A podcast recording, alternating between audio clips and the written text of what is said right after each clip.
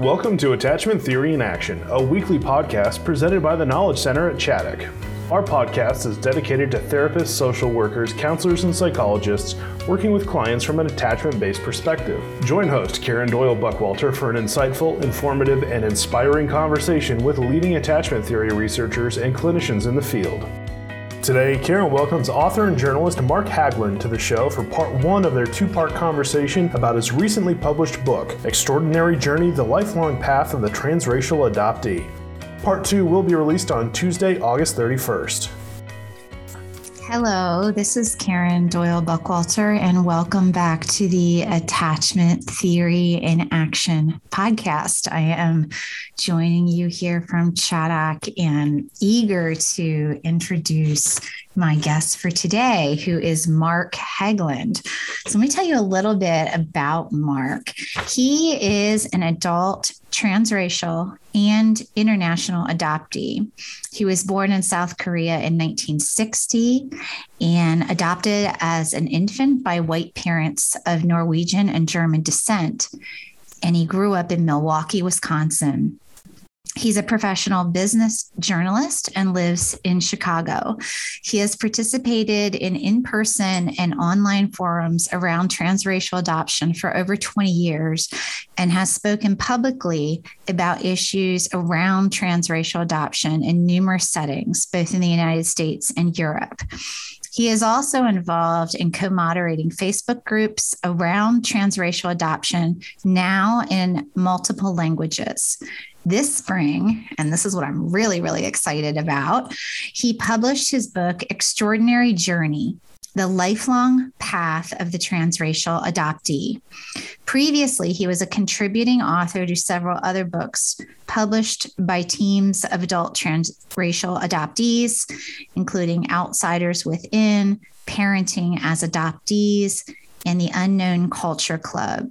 He's also written numerous articles on subjects related to transracial adoption.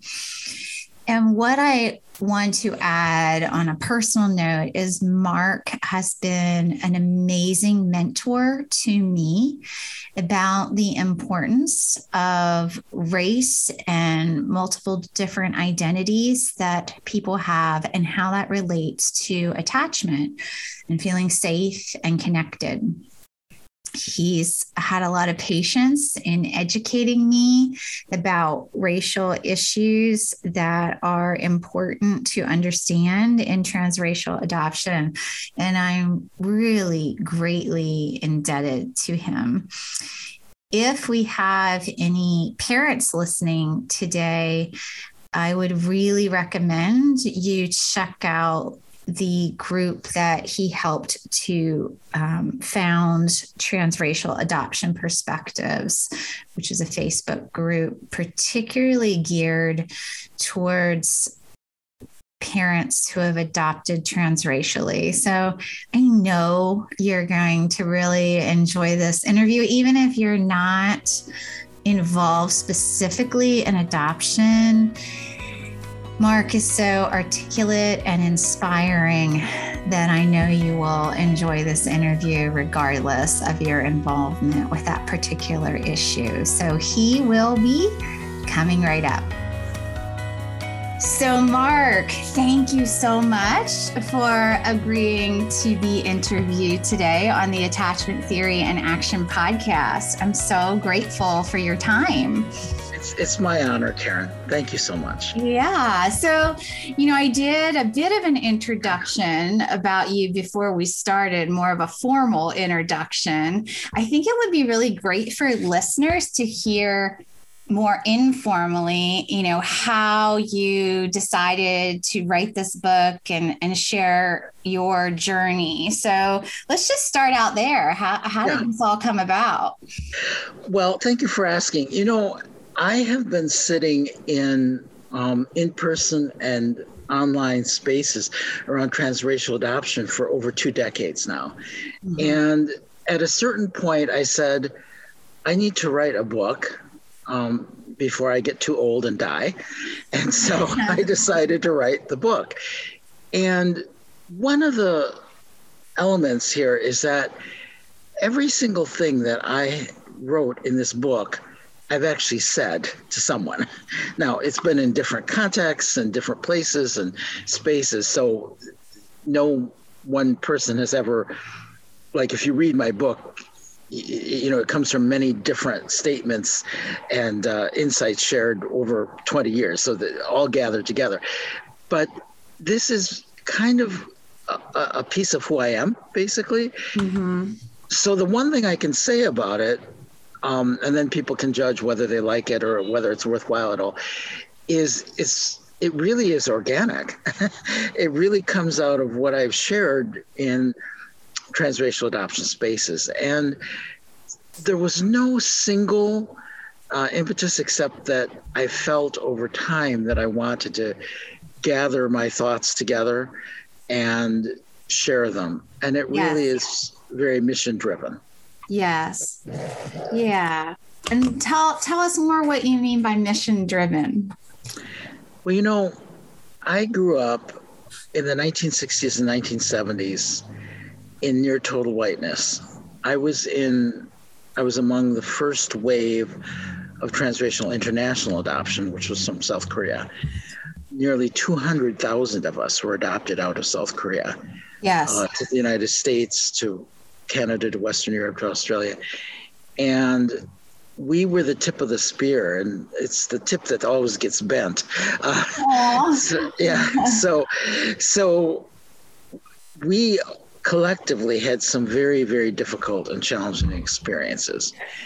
And no one knew anything at the time. You know, as I say in the book, I had very deeply loving parents. They were very good parents. They had amazing emotional intelligence, especially my mother, but they literally had zero resources. There was nothing at all. Mm-hmm. There wasn't even mm-hmm. a pamphlet, right?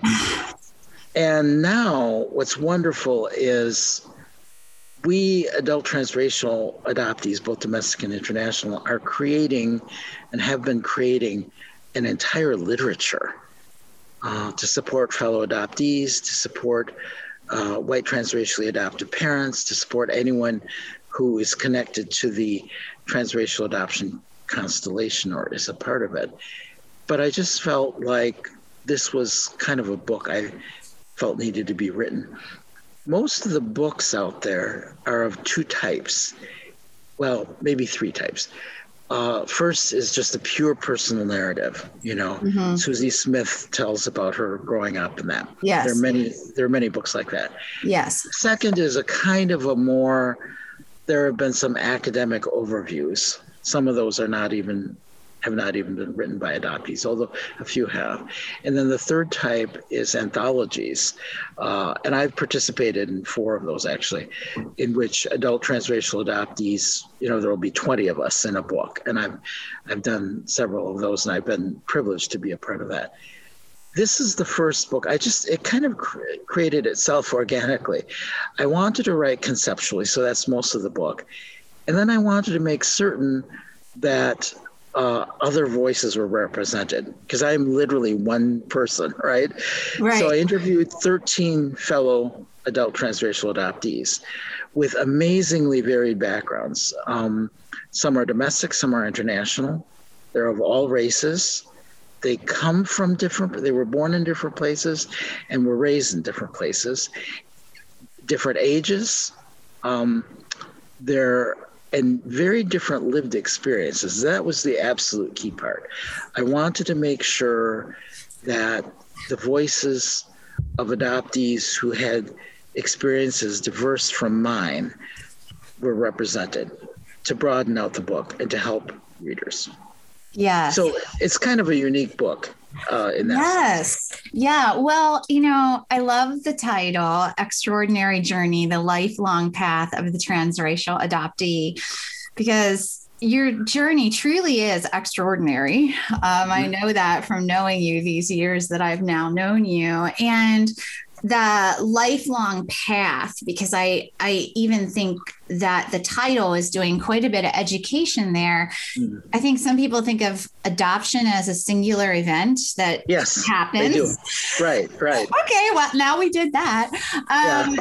And so I love that title that you chose, and I also for listeners, I, I want to reiterate you are a journalist. So, writing yeah. is your profession. And I yeah. think that that um, allows you to, to come across and in such a powerful way because this is so well written.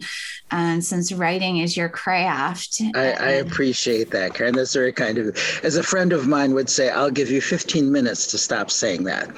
So anyway, but, but thank I, you. I, I do think you know, myself included, some of us end up writing a book, but we're not professional no. writers. And right, right. Um, that doesn't mean that our books aren't good or useful or well written, but I just think your ability to write and and bring across these points with all of your writing experience is, is really really helpful in this book.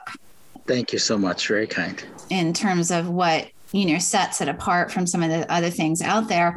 I think also um, i learned about being a polyglot from you Am I saying that right? yes, you are. You okay. are. Yeah. So I think that you know that you speak so many languages and that you're participating in forums like you said not only do you have interviews from other adopted persons uh, people yeah. who are adopted but you also participate in various forums right. on facebook and around the world so you bring right. a lot of nuance into that which is so helpful well, one, I'll just uh, share one little insight. Um, so, yes, I am participating in Facebook forums in Spanish and Danish right now.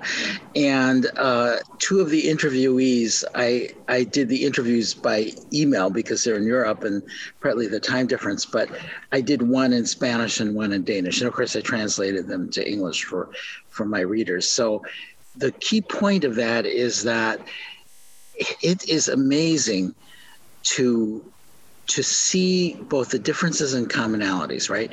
So one of the adoptees I interviewed, Renee, is Bangladeshi Danish, um, and another one, um, Luthia, is Chinese Spanish, and we've had some very different experience experiences and yet amazing commonalities as transracial international adoptees so I was born in South Korea, came to the United States. Luthia was born in China, went to Spain. Uh, Renee was born in Bangladesh, went to Denmark.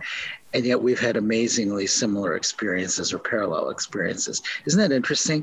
Yes. I, I, think, I think that I think that we are a separate species. I think that transracial adoptees, we have a kind of a unique lived experience because we're people of color who were raised by white people.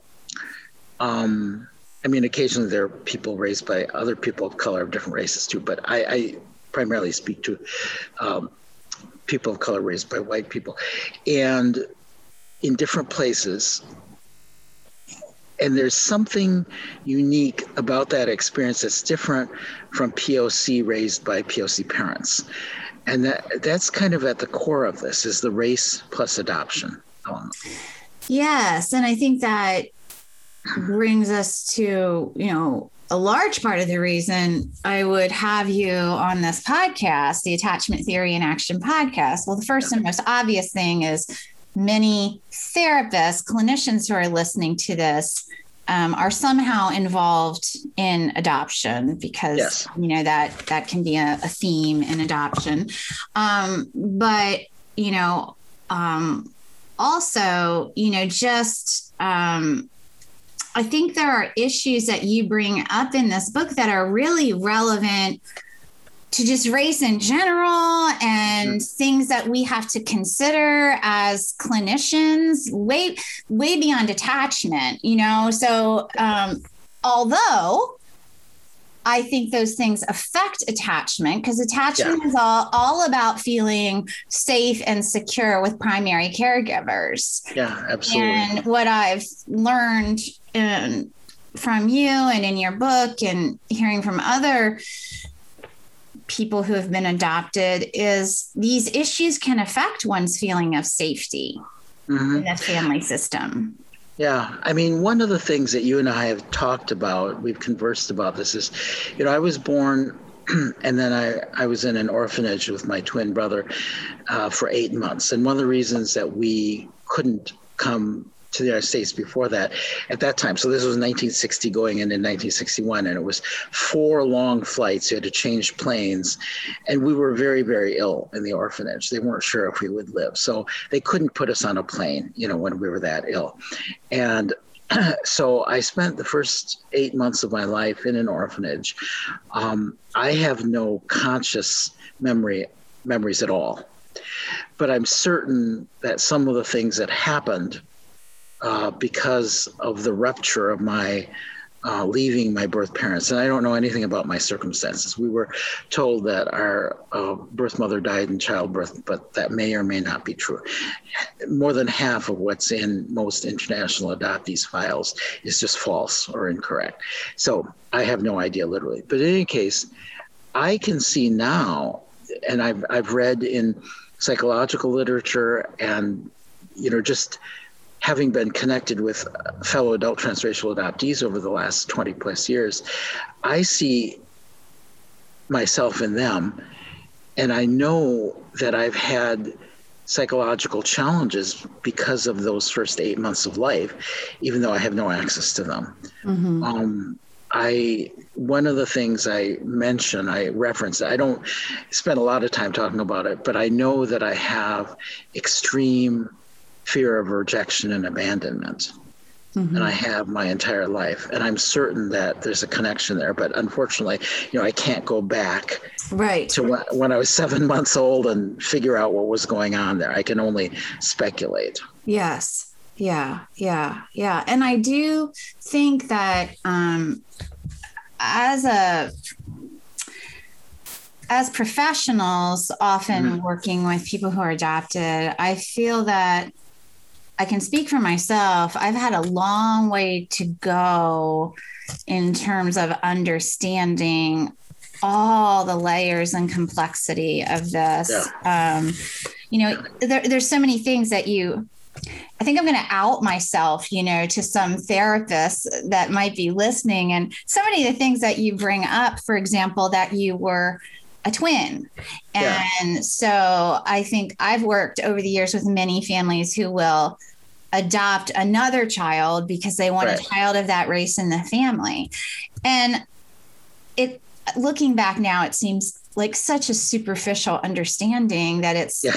almost embarrassing. But I was like, oh yeah, that that's gotta help. I mean that yeah. that, you know, to have somebody there that looks like you and almost you know, we'll talk about the term racial mirror here in a minute.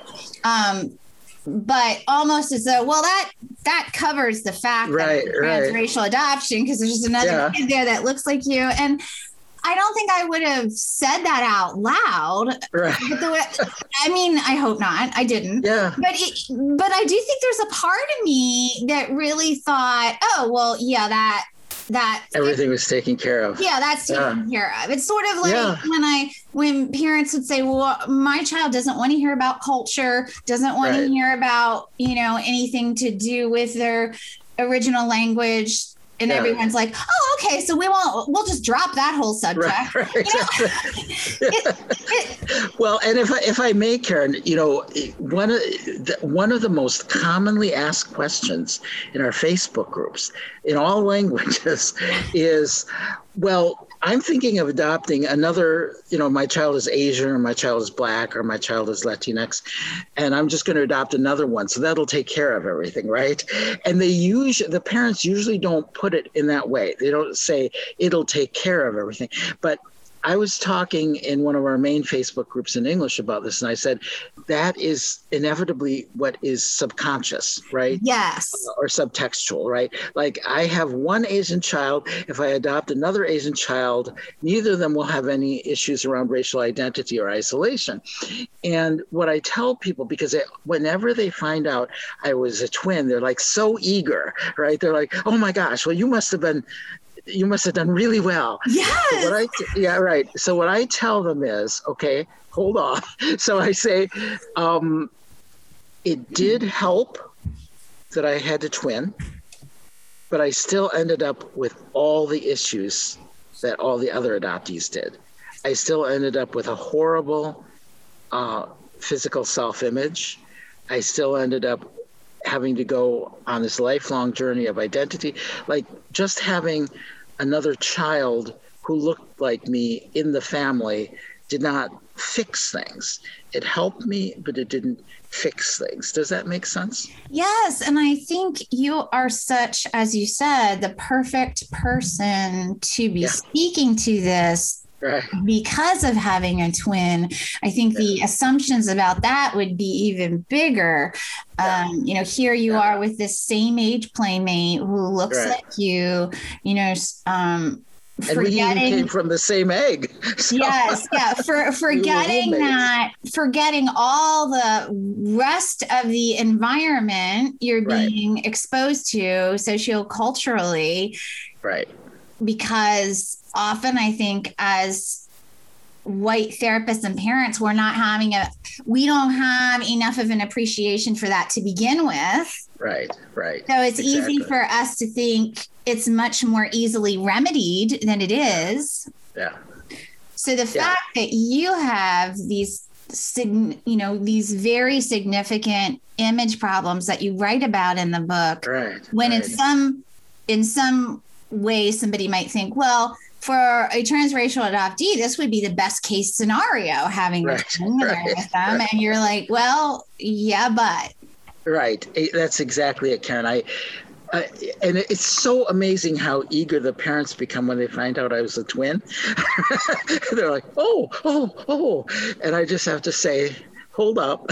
you know, there's, I think a part of it is, and this is, and, and this kind of go cuts to the core of the racial question. And this is something that I try to explain patiently to white parents. If you're a white person who was raised in white culture, it's very hard to understand the actual concept of racial mirroring because you've yes. been mirrored your entire life. Like you, it's not, it's, it, it, I, I, don't want to be insensitive in, in any way, but it's a little bit like able-bodied people trying which i am i'm able-bodied to understand what it's like to grow up disabled. I think it's very difficult to even understand that right? So most white people i tell this one story. Can i tell you this funny story? Yes so so yeah, five years ago, I watched a TV program. Uh, this was Anthony Bourdain. Sadly, as we know, he ended his life in suicide. But when he created the Parts Unknown series, I, I love that series. It was so great. And his second episode, he went to Koreatown in Los Angeles, the new Koreatown, and he interviewed all these people. And you know, his format was he would eat in restaurants and talk to restaurateurs and stuff. Well, one of the people he interviewed was Roy Choi. So Roy Choi is um, a Korean American um, chef living in LA, and he became famous because he created kimchi based tacos. So that was like this huge Korean Mexican fusion. Anyway, Roy Choi looks like me, or I look like him, rather. And I was 55 years old, and it was the first time I ever saw someone who looked like me on TV. So a husky, uh, husky, muscular uh, Korean man with facial hair. If you think about it, 99% of the Asian men on television, in sitcoms, etc., are very skinny, kind of geeky, nerdy, and usually younger also. So it blew my mind because for the first time in my life, I actually saw someone who I could identify as a, a visual mirror of myself on television, and I was 55. So imagine reaching the age of 55 and for the first time seeing someone on TV, which as we know, it shapes our lives, the media Yes. shape our lives, who looks like you. Wouldn't that be mind blowing? Yes. And it's like you said that as someone who's white, we so I've had this conversation with a lot of other white people. We so take it for granted and you You're mirrored in everything you do. You turn on the TV, you go to the grocery store, you you know whatever, you watch a movie. There are people who look like you.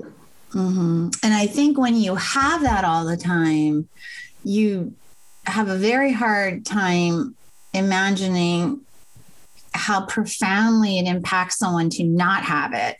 It's, you know, sort of like something you're so used to, you take for electricity or something. Until Right. you Exactly. don't have Yeah, electricity. right. It's like, Right. yeah, it's just always here. Like, It's like running water and flush toilets. yeah, yeah. And then you don't realize until you don't have it the ramifications. Right. And so nearly all, you know, I, I, I try never to say all, but let, let me say the vast, vast, vast majority of adult transracial adoptees I know who grew up in whiteness ended up with some version of the same uh, physical self-image issues.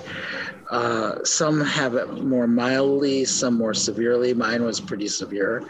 I mean, it's it's very hard to explain what it's like just hating your appearance and being completely alienated from it. And also, many, many, many adoptees have said to me, transracial adoptees, it was so weird growing up as a child, and sometimes even now, like I would look in the mirror and go, "Who is that?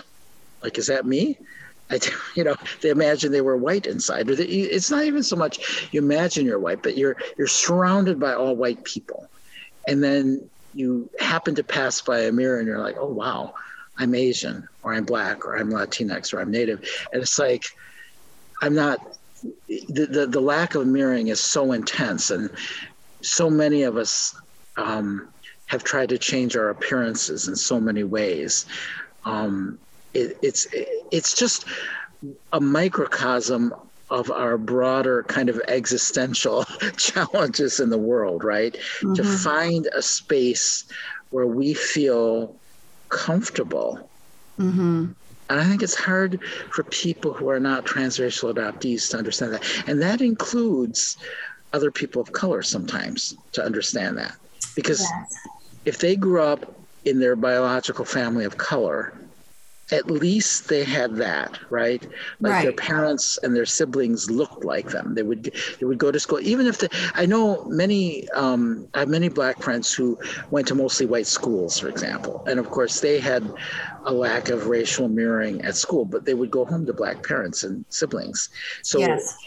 so I didn't have, you know, I had an Asian sibling, but again, we were growing up in near total whiteness. So the, the, it, it's hard to explain, but it really bends your mind in a really profound way. Yes, yes, yes. Well, Mark, as usual, this discussion has already been fascinating so far. I've been sitting here, you know, recognizing that um, we're ending part one of our interview, and in one part of my mind, I'm thinking, does this need to be a series? I don't know. but we'll, we'll Well, if it would, yeah, if it would help, I would be glad to. Thank you so Okay.